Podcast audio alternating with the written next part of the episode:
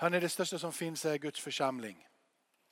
Eh, det är, eh, det är hans redskap. Det mest vackra som finns är hans församling. Att vara en del av hans församling. Det finns ingenting som är större än det. Ändå så är församlingen och, som finns idag någonting som är ett oerhört problem för många. Och, ehm, eh, jag satt och lyssnade på ett tv-program och det här tv-programmet så eh, så eh, var det mm, några som sitter vid ett bord, musiker som sitter och pratar. Och ehm, några av de här musikerna som satt där var, jag vet inte om de, om de är åtta eller vad de nu är, när. tre av musikerna eh, hade varit uppvuxna i frikyrkovärlden. Och eh, varav en som satt i det här, eh, vid det här bordet eh, riktigt tydligt påpekade att han var så tacksam till den andra som satt vid det här bordet. För att den personen hade hjälpt honom att komma ut ifrån kyrkan bort ifrån kyrkan. Jag är så tacksam för att du har hjälpt mig. Eh, utan din musik, utan det, det som du står för, utan det som du har gjort. Eh, så vet jag, jag kanske hade varit kvar i kyrkan fortfarande nästan. Jag var ute, du hjälpte mig ur, ur kyrkan. Och, och jag vill bara, bara, varför jag inleder med detta är för att vi har gjort så mycket som att kyrkan är en ingång för människor, i, eh, musiken är en ingång för människor i kyrkan. Men musiken kan lika mycket väl vara en utgå från kyrkan. Vi får inte lägga någon tilltro till våra aktiviteter eller våra organisationer eller våra olika sätt att göra saker. För det som kan vara en ingång för någon kan likväl vara en utgång för någon. Eller hur? Amen. Vi finns inte för att vi håller på med musik. Vi finns för att Jesus dog för att han utdog för att lov att komma tillbaka. Så det, när, jag, när jag satt och lyssnade på det så, så blir man så påmind om vad det är som är viktigt. Och vad det är som är på riktigt. Jag ehm, har rört mig från kapitel 1 till kapitel 5 i Apostlagärningarna inför den här predikan. Och jag kommer väl inte säga någonting som är, som är, liksom är, är, är jobbigt så. Och, men, eh, men på något sätt så blir vi ändå, blir vi ändå utmanade. För ehm, eh, det, det fanns liksom ingen kyrkbyggnad. Det fanns ingen struktur. Det fanns inget religiöst system. Det fanns inget piano. Det fanns ingen byggnad. Det fanns ingenting när kyrkan startade. Kyrkan startade som en rörelse en rörelse. Så det fanns inga yttre former. Det fanns ingenting att luta sig på. Det fanns ingenting att se upp till och det fanns ingenting att se ner till. Utan det enda de hade var budskapet som fanns och som de hade blivit vittne till. Vi vittnar om att vi har sett Jesus dö. Vi vittnar om att vi har sett att han uppstår. Vi vittnar om att han har och är vår frälsare och vår Messias. Därifrån var det som hela budskapet var. Så det fanns ingenting att vara stolt över. Det fanns ingen kyrkbyggnad att vara stolt över. Det fanns inget café där nere att vara stolt över över. Det fanns inget piano, det fanns ingenting att vara stolt Det fanns ingenting att prata om att vara stolt över annat än en enda sak. Och vem är det? Och vem, ja, Jesus, våran kära Jesus. Ja. Det är den enda som finns att vara stolt över. Och han, det blir så tydligt när man börjar läsa. Så eh, låt, låt, mig, låt mig göra en liten, liten resa med er i, i Apostlagärningarnas början. Ja, det första som, som, som studsar ut mig, ni, vi kommer att komma upp ungefär fyra, fyra bibelsammanhang eh, på den här skärmen under, under den här lilla resan. Sen går jag tillbaka och jag kommer att poängtera några saker som händer i den här resan i, i början. Eh, men, eh, men självklart eftersom jag ska gå igenom fem kapitel kanske på 20-25 minuter nu från det här så kommer inte det här att gå. Men jag vill ändå göra det och lyfta det. Så här är det att ni vet som Andrew sa att de började predika frimodigt. Anden föll på pingstdagen. I kapitel 2 så har du pingstdagen. Anden följer och det, det liksom mullrar. Och Petrus tar till orda och Petrus börjar, börjar predika. Och då står det så här i vers 23 som inte är uppe här men vi ska stanna av det här ska vi läsa tillsammans. I vers 23 så står det efter Guds fastställda plan och beslut så blev han utlämnad. Det var alltså inte människor som korsfäste Jesus först och främst, utan Gud hade fastställt en plan. Gud hade initierat det här. Det var inte människor som tog det här, utan Gud hade initierat det. Gud hade en tanke och Gud hade en plan. Och med hjälp utav de som var utan lagen, de som kunde göra det, Alltså om du var under lagen så kunde du inte döda någon. Du var under lagen, det vill säga du gick utanför det som var Guds rättesnöre. Du är som en farisé som vi ibland slår på i kyrkan och säger fariséerna de är duktigt dumma i huvudet. Fariséer är en bra människa. Fariséer är de som gör väldigt mycket gott och rätt. Fariséerna är ju de som man helst skulle vilja ha som Andrew säger som granne. Det är de som klipper gräset, det är de som hänger upp tvätten. Det är de som, som inte har fester så det förstör för hela gatan. Fariséerna är väldigt bra. Problemet är bara det att på grund av att de är så väldigt bra och så väldigt duktiga på att ta hand om sina liv så tror de att det kan frälsa dem och det är där de går bet. Frälsningen finns bara i Jesus Kristus. Men, och därför så säger jag, jag tar hjälp. Jag tar hjälp med de som är bortanför lagen. De kan jag hjälpa. Men det var inte så att romarna bara kunde hitta på, nu ska vi döda Jesus. Utan det var en plan från himlen. Gud hade fastställt en plan. Att spika upp honom på korset och döda honom som en förbrytare. Men honom har Gud uppväckt och löst ur dödens vånda eftersom det inte är möjligt att han skulle behållas av döden.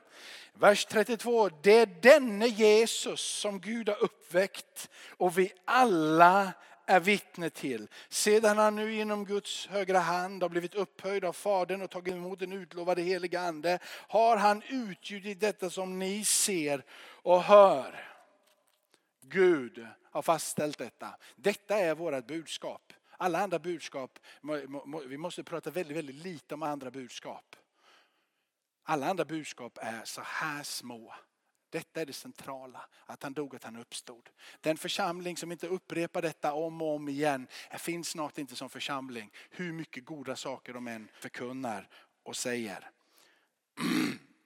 Vidare så är det så här att när de börjar predika detta, och de predikar ingenting annat i början. Detta är, vad som, detta är, detta är budskapet genom hela, hela apostlagärningen, den första tidiga kyrkan. Och de första predikningarna som går ut handlar bara om detta. Handlar inte någonting om hur man ska bete sig, handlar inte någonting om vad man ska göra. Handlar inte om lovsång, det handlar inte om att tala i tungor. Det handlar inte om vad det nu än må vara för någonting. Det handlar om en enda sak och det är att Jesus ska förkunnas klart och tydligt vem han är och vad han har gjort för oss och vad det betyder för dig och mig. Och när de är tydliga med detta så står det att Alltså ni vet att ungefär från den dagen Jesus dog till himmelsfärden och de här dagarna in här så pratar vi ungefär 60 dagar. Första predikningen här blir på pingstdagen, det är 50 dagar efter. Men det som utspelar sig sen ifrån här fram till kapitel 5 någonstans är 10 dagar. Så inom 60 dagar efter hans död så har du en rörelse som berör cirka 10 procent av Jerusalem. Män plus kvinnor. Så vi pratar om ännu mer än 10 procent kanske. Som har blivit förvandlade av det evangelium i staden Jerusalem. Och vi vet att det sprider sig ut därifrån. 3000 blir döpta. För det första när man tänker på det, så vilken lång tid det tog. Det tog ju sju var det du döpte här. Det tog ganska lång tid. Tänk att döpa 3000 jag vet inte hur många timmar det tog, men det tog nog sin lilla resa. Men vilken bekännelse inför himmelen och vilken bekännelse för staden. Tänk att stå där och döpa 3000 personer. Bara stå där, den här långa människorna, bara stå där och alla är övertygade om att det här är vägen. Alla är övertygade om att det här måste ske. Alla är övertygade om att om jag inte gör detta så har jag inget liv med Gud. Jag har inte börjat min resa tillsammans med honom, ingen lärjunge till honom. Så varje gång det var någon som gick ner i vattnet och ställde sig upp så var det en ny lärjunge till Jesus. Kapitel 3. Så ehm, det är, en, det är en fantastisk rörelse som händer och i början av kapitel 3 så kommer Petrus och Johannes. Petrus och Johannes, de har ju inte haft ett arbete på tre år. De, de, de, här i den här berättelsen så botar de en, en, en lam som inte kan gå som sitter där vid den religiösa eh, eliten. I, runt omkring templet så sitter den här mannen och eh, kan inte röra sig. Eh, de lämnade sitt jobb tre år tidigare. Tre år tidigare så hade Jesus kommit och gående och säger följ mig hur ska, hur ska vi göra med våra nät? Lämna näten här så ska jag göra er till människofiskare istället. Så, så när de kommer och möter den här lame mannen utanför templet och de säger silver och guld har vi inte så är det bokstavligt, det är ingen slogan. Så vet när du och jag går ut på gatan här ute och säger silver och guld har jag inte att ge dig för att de vill hålla i min egen ficka. För jag tycker om att ha pengar i min egen ficka. Silver och guld har jag inte. Men vad jag ger dig, eh, det är Jesus ställer upp och gå. Så funkar inte det. Det här är på riktigt. Petrus och Johannes kommer, vi har inte jobbat tre år. Vi har inte speciellt mycket pengar så jag har inget guld och silver att ge dig. Det enda jag har är min frälsare som död, uppstånden och har lovat att komma tillbaka. Det är det enda jag har. Jag har inget annat att erbjuda. Mina jag har liksom inte ens en Volvo 740 och sälja liksom. Jag har ingenting. Det enda jag ger dig, det är det enda. För det är det enda jag har. Amen. Det spelar ingen roll hur mycket då du lite har så kan du kvalificera dig för det. Och när personen blir eh, helad, han ställer sig upp. Alltså jag måste bara säga här när vi kommer, för jag kommer att prata om att när, när, när Gud kommer och Gud ger helande undertecken eh, och, och, så gör han det för ett syfte. Jag kommer att tala om att det faktiskt sker i hans församling och så vidare. Men jag vill bara komma, påminna dig här att i den här församlingen så, och du blir helad i den här församlingen så vill jag påminna dig innan du ens har blivit helad att du faktiskt kommer bli sjuk igen. Och du kommer dö. Så om Gud helar dig idag för att du har ont i knät så är det stor risk att du har influensan om ett par, tre veckor. Ja. Och det är väldigt stor chans att du kommer dö också någon gång längre fram. Eller? Stoppa inte huvudet i sanden. Jag har sett, jag vet, det, det enda gången som att någonting är bra att stoppa huvudet i det var när jag var ute och gick där vi bor vid, vid Kåhögsgårdarna. Och där var det får som gick omkring och som lagt ut en stor jättehöboll heter det inte. Det heter någonting i alla fall, men där finns det massor med godsaker. Av, Ja, men det var för krångligt ord att säga för mig. Men det var en boll med massor med mat i. Och så ser man dem där, de bara trycker in hela huvudet och äter. Jag hade tänkt att det där är ju bättre att vara en fårskalle som stoppar huvudet i hö. Än att vara en idiot och stoppa huvudet i sanden. Eller hur? Så stoppa in ditt huvud i det som är vettig mat. Riktig mat, Bibeln, i sund förkunnelse. Amen. Vi går, inte, vi, går inte, vi går inte igång på lite saker hur som helst, va? utan vi går igång på det som ger någonting. Så Gud helar, Gud botar, Gud förvandlar, Gud befriar från demoner och Gud reser upp döda. Gud gör de här sakerna. Men påminn dig själv innan det ens har hänt. Att du kommer bli sjuk kanske lite, lite senare. Och till slut så kommer du ligga där i graven. Då kommer du förstå att varenda gång Gud gör ett mirakel som finns runt omkring dig så är det bara tecken på och hjälper dig att rikta dig emot han som dog på korset. Det är inget annat än ett tecken att han lever. Det är inte mer och det är inte mindre. Men han lever. Det är ett tecken på det. Amen. Så vi går liksom inte upp bara för att när man är botad en gång så blir man botad hela tiden. Det är inte så livet fungerar. Alla kommer in i världen och alla kommer lämna den här världen.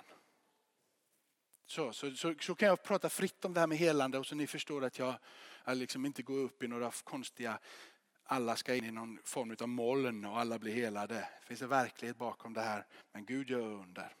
Okej? Okay? Så om ni, tycker, om ni hör någon gång att Jakob han pratar så mycket om helande under täcket så vet ni min inställning till det. Så kan ni bara dra ner det där. och Jakob fattar också att människor blir sjuka och att de dör. Så det, Jakob är rätt sund i det där. Liksom. Så, för någon gång pratar vi kanske för mycket om någonting. Men vi styr upp balansen i det stora hela. Okej? Okay? Så, så, han, så han blir helad och det som är det fantastiska när han blir, äh, blir helad här och lärjungarna gör detta. Det är att de drar sig till den mest religiösa platsen man kan tänka då in i templet och in ytterligare in där. Och bland dessa människor som, eh, som eh, är judar och är makteliten finns där inne och rör sig. De laglärda kommer sen. Så säger den mannen han höll sig till Petrus och Johannes och allt folket skyddade fram eh, till dem i den gång som kallas Salomos pelarhallen. Det var utom sig av häpnad. Petrus såg, eh, när Petrus såg det sade han till folket, Israeliter varför är ni förvånade över det här? Varför stirrar ni på oss? Som om vi av egen kraft eller fromhet hade gjort att han kan gå. Nej, Abraham, Isak, Jakobs Gud, våra fäders Gud, har förhärligat sin tjänare Jesus. Ni utlämnade och förnekade honom inför Pilatus när han hade bestämt sig för att fria honom. Ni förnekade den helige rättfärdige och krävde att få en mördare fri. Livets första dödade ni.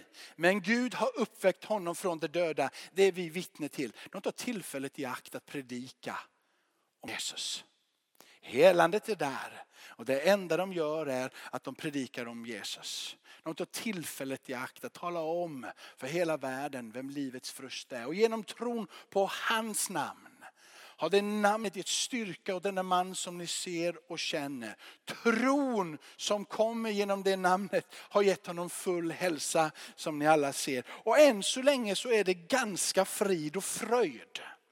De predikar fortfarande och folket har liksom eh, gillat det här och, och, och, och statsrådet och det stora rådet, liksom den som bestämmer i, de, i romarriket har det här och sen inom romarriket har du då lilla Israel och sen så har du då eh, eh, liksom ståthållande som är där för romarriket. Men i det här så har du också den religiösa sidan som också är ett, ett system inne i systemet. Så att när evangelium sen ska bryta ut ur det här systemet så behöver det kriga både mot det religiösa etablissemanget. Den religiösa strukturen och organisationen. Men också maktorganisationen som styr och håller kontroll på samhället. Så det är två stycken eh, ja, demoner. Två stycken, två stycken liksom saker som behöver brytas sönder innan. Och det, det som händer när de ställer sig och predikar i början är ju att alla applåderar och liksom det är okej. Okay. Men de märker ju ganska snart att nu börjar det här pulsera utav liv och rörelse. Så de här eh, eh, liksom ledarna för den här religiösa delen, de blir ganska snabba med vi måste nog sätta dem här i fängelse.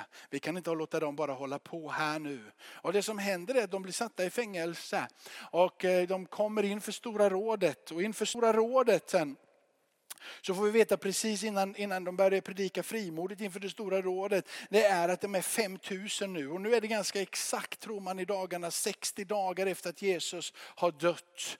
Så är de 5000 plus kvinnor och barn. Det rör sig en gigant utav, utav en rörelse mitt ibland. Men de vet ju också att Jesus har blivit korsfäst. De är inte dumma de här apostlarna, de har ju varit med Jesus och sett Jesus död. De har sett honom och varit där. Och de inser att det budskapet om honom är lite, men de är fortfarande tillräckligt naiva tror jag.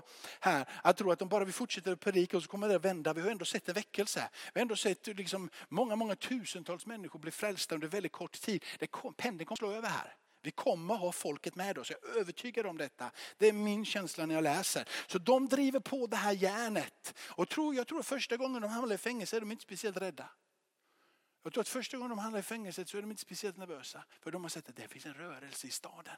Det är någonting där. Alla borde ju fatta detta. Alla borde ju vara med på detta.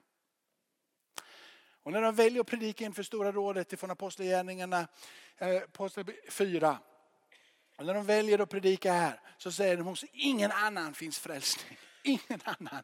Under himmelen finns ingen annan namn som människor fått genom vilket vi blev frälsta. Och när de såg hur frimodiga Petrus och Johanna var och märkte att de var olärda män ur folket så blir de förvånade. Du förstår, det måste kommit över dem. Jag vet själv hur det är när man är med människor som man tycker har mer än en själv på något område.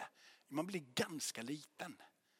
När någon som har mer kunskap, jag går inte ner och pillar när ni håller på där nere och du pratar om hur det ser ut och alla de här, liksom, det som vi har gjort där nere som vi så fint fick äta tårta idag. Jag går inte ner och bara talar om för dig liksom, att det, det, ser inte bra ut det där du gör. Utan jag försöker liksom att hålla mig lite på mattan för du har så mycket mer kunskap. Här så är det så att de lärda och skriftlärda och de som de är inför stora råd har så pass mycket kunskap om skriften. De vet så mycket så det finns ingen möjlighet att de känner att här kan vi säga vad vi vill, vi vet mer än dem.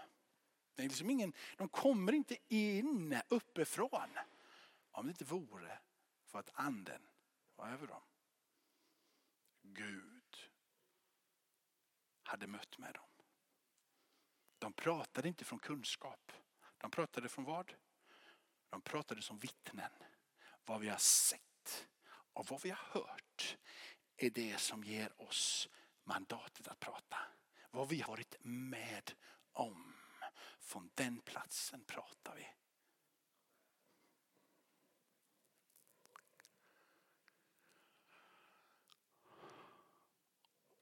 Och när de såg mannen som hade blivit botad stå där tillsammans med dem.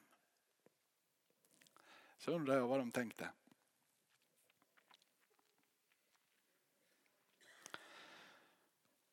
Tänk för de har tagit tillfället och börjat säga att Gud gör mirakler.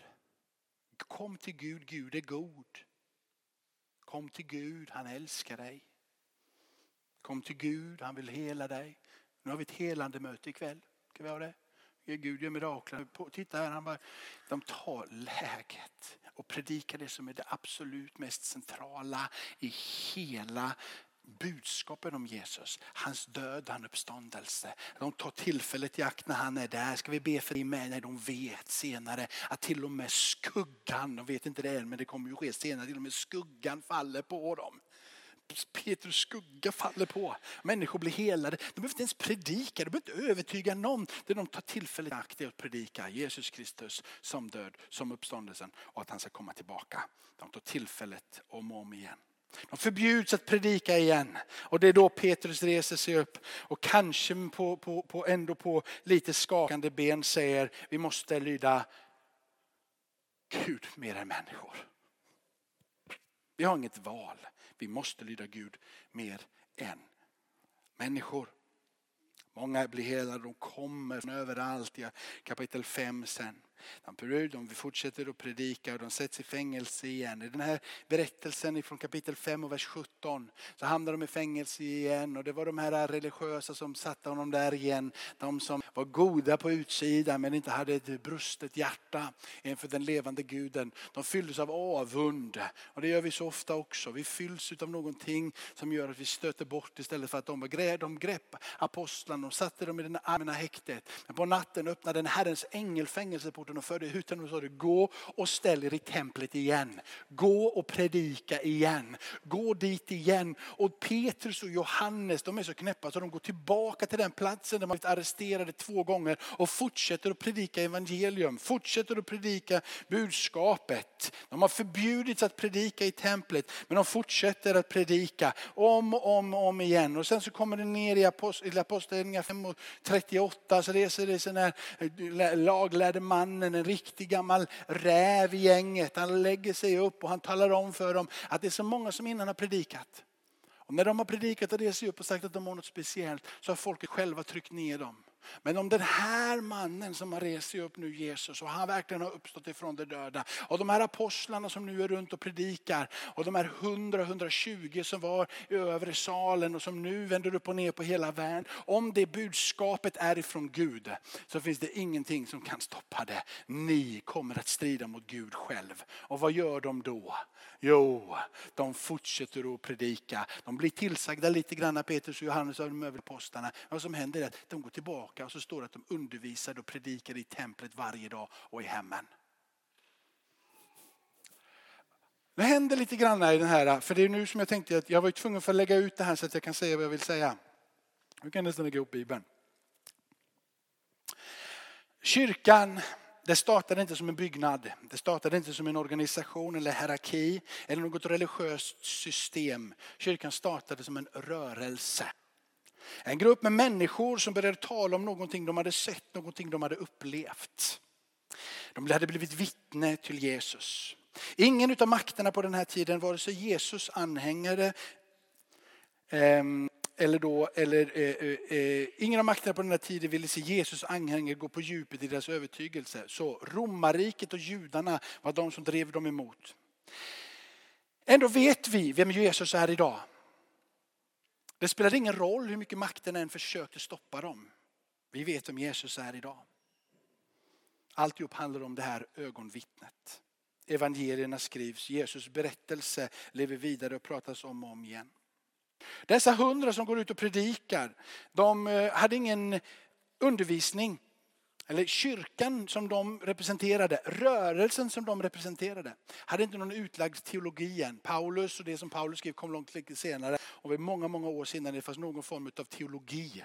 Så Grunden för Jesu Kristi församling ligger inte i dess undervisning. Grunden för Jesu Kristi församling ligger inte i kyrkans aktivitet. Grunden för Jesu Kristi församling ligger inte i våran musik. Grunden för Jesu Kristi församling ligger inte i miraklerna. Grunden för Jesu Kristi församling är att Jesus dog, uppstod från de döda och att ögonvittnena började predika det utan att ta hänsyn till konsekvenserna utav det. Tänk om du och jag skulle börja predika evangelium.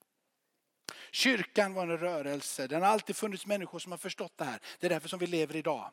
Det finns en del människor som har gett sig till strukturen, organisationen, de har gett sig till musiken, de har gett sig till ledarskapet och de har gett sig till allting det som kyrkan egentligen inte står för. Men så har det funnits människor som har förstått vad man ska ge sig till. Det har funnits människor som har förstått att ge sig till att predika Jesus Kristus som dör uppstånden. Där har du fortfarande en rörelse. Det är där människor blir frälsta, det är där människor blir förvandlade. De som predikar det budskapet. Inre striderna kommer ifrån att du och jag pratar om vad som är viktigt i och inte det som är utanför. Men väljer vi att prata om det som är utanför så kommer vi alltid att brustet hjärta och alltid ge våra liv för att predika det sanna budskapet. Kyrkan handlar om en rörelse av människor som predikar.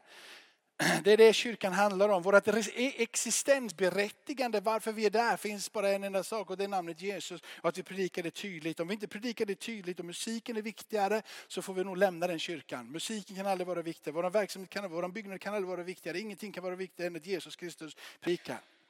Sen så är det min nästa steg då varför att jag vill bara komma in på en infallsvinkel egentligen på dig. Och det är att jag vill efter den här predikan att du ska gå hem. Och så ska du titta på den bönen den första bönen som är nedskriven i den tidiga kyrkan. Det finns i Apostlagärningarna 4. Apostlagärningarna 4 har den första bönen. Lukas måste i det här sammanhanget ha frågat, hur bad ni? Spännande att höra. Hur bad ni? Vad var som hände? Hur bad ni? Bad ni?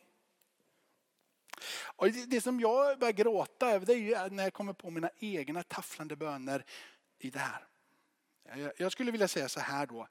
Vi lever i världens mest trygga land, eller ett av världens mest trygga länder.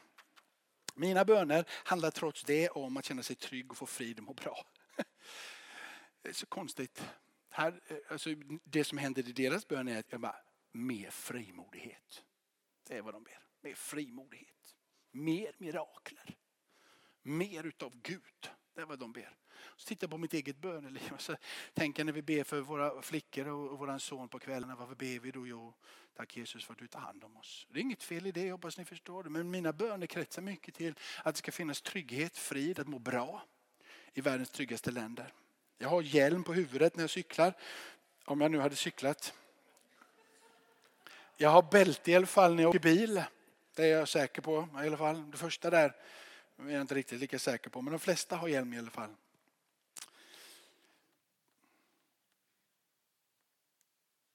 Jag brukar be så här, välsigna mig.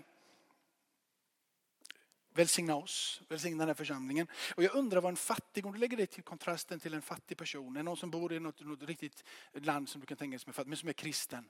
Och så vet han att jag faktiskt har pengar liggande i, du vet man har ju alltid, liksom, hur ny bil du än har så har du sån där cigarettändare där. Det finns ju ingen som röker längre i bilar. Men det finns, och så finns det någon jämte som är någon form av askkopp eller vad det nu är som det är där. Och där brukar man ha pengar. Och det ligger lite småpengar och ibland ligger det mer pengar och ibland ligger mindre pengar. Men jag ber om Gud välsigna mig. Och jag undrar hur den fattige som inte har någonting att äta och som lever på en dollar om dagen, 6, 7, 8 kronor eller vad det beror på, lite om upp och ner, tänker om mig. kan väl ge mig i alla fall de där mynten som ligger i askkoppen i bilen. Ja, har jag någon rätt att be att Gud ska välsigna mig när jag fortfarande inte har förstått vad det innebär? Vi kan predika på torg i det här landet hur fritt du, vi kommer aldrig hamna i fängelse men ändå är det ju ingen som gör det. Och jag menar inte att vi ska bli koko och bello och, och liksom springa och göra bort oss för det, för det, det finns andra saker som är viktigare. Men vad jag vill peka på det här, det är att vi faktiskt ber om beskydd trots att vi kör för fort. Och vi ber om att Gud ska hjälpa oss i våra studier trots att vi inte pluggar. Och vi ber Gud att hjälpa oss i våra fotbollsmatcher eller några andra matcher när vi har andra personer som är kristna i andra laget. Ja. Och vi ber till Gud att han ska svara på alla våra böner. Och jag gissar så här att om Gud svarar på mina om Gud skulle svara på alla dina böner Lyssna på detta, det blir så fruktansvärt jobbigt när man börjar tänka på det. Om Gud skulle svara på alla dina böner så är det ju frågan, du är väl den enda då som skulle bli välsignad och möjligen din familj. Alla andra skulle ha det kast. För så egocentriska är dina mina böner i botten. Det handlar om mig och jag och vi ber om mig. Och när du tittar på den tidiga församlingen, den nya församlingen, den rörelse som händer så är deras böner ingenting om dem. De säger bara ge mig mer frimodighet så att jag kan fortsätta predika, så att jag kan fortsätta stå upp för det budskapet som förvandlar ditt mitt liv. Ge mig mer kraft och låt under och tecken vara där. Ingenting av bönerna handlar om min trygghet, mitt bälte, min hjälm och så vidare. Kyrkan hade på den tiden en förmåga att hålla huvudspåret som huvudspår hela tiden. Kyrkan var en öppen kyrka. Kyrkan var mer angelägen om det som var utanför än det som var innanför. Och jag har sagt det så många gånger så att, här att Jesus kom inte för de som var inne i kyrkan utan han kom för de som var utanför kyrkan. Han kom till de som var syndare och publikaner. Han kom till de som behövde hjälp. Och vi har gjort kyrkan till de som redan finns innanför. Och vi hörde, det är därför som det är så fint att vi inte har någon söndagsskola här än, för det måste vi ha. Vi måste liksom, hur jobbigt det än är så behöver man organisera sig. Men Vi börjar inte med att tänka om vi ska ta hand om allting som redan finns inom oss liksom kyrkligheten utan vi tänker oss att vi ska försöka nå det. Och vi måste gå före. Det är jobbigt för mig. Jag har barn 13, 13 11 och 7 och det blir liksom inte att de naturligt kommer hit så, så ofta. Nu var de här idag men, men det, för det finns ju ingenting och de gillar liksom, Men det är inte det som är vårt uppdrag jag får själv ta hand om min familj. Mitt uppdrag och ditt uppdrag det är att röra den världen som finns där ute. Inte genom att göra de bästa konserterna och sjunga den finaste musiken. För om det är de bästa konserterna de gör att de kommer till kyrkan så kommer de sluta komma till kyrkan när vi har slutat göra de bästa konserterna. Om det är musiken som gör att de kommer så kommer de sluta gå i kyrkan när vi inte längre har den bästa musiken. Är du med? Om vi har den bästa aktiviteten i kyrkan så kommer de sluta komma i kyrkan om vi inte längre har den bästa aktiviteten. Men vi kan alltid hålla huvudspåret som huvudspår och predika evangelium, evangelium klart och tydligt. Om det är huvudspåret så kommer huvudspåret alltid vara rätt och då kommer vi alltid vara attraktiva. Okej, nu har jag predikat alldeles för länge. Men så här, jag tar två saker till och sen så bara, jag bara läser ut det och sen börjar vi be. Har, det är inte jättelång tid, det är lite för länge Bernt, men, det, men, men, men jag vet. Men det drog ut med sina liv genom vad de hade fått. En tid då kyrkan var fylld med kärlek, se hur de älskade varandra. Poängen är den att vi måste bli mer frimodiga. Det är inget konstigt med det överhuvudtaget. Kyrkan den var känd för kärlek, passion och acceptans. Men idag är kyrkan känd för en organisation, makt, kontroll. Låt oss bli kända för kärlek, låt oss bli kända för passion och låt oss bli kända för acceptans. Och allt folket sa amen. Nu ber vi. Tackar dig Fader i himmelen, ska ni komma. Tackar dig Fader i himmelen för att vi på den här platsen får predika evangelium frimodigt. Att vi får tro att eh, när vi gör det så gensvarar du. Att vi får vara lika galna som lärjungarna, Petrus, Johannes och alla andra apostlarna. Att predika dig klart och tydligt och då tror vi att du kommer med tecken som pekar på att det vi ser är sant. Du rör dig uppifrån rakt in i vårt sammanhang. Vi vill se dig, vi vill möta med dig och vi vill förstå ännu mer vem du är. Låt oss bli frimodiga i världens viktigaste viktigaste budskap. Din död, din uppståndelse och att du ska komma tillbaka. Amen. Amen.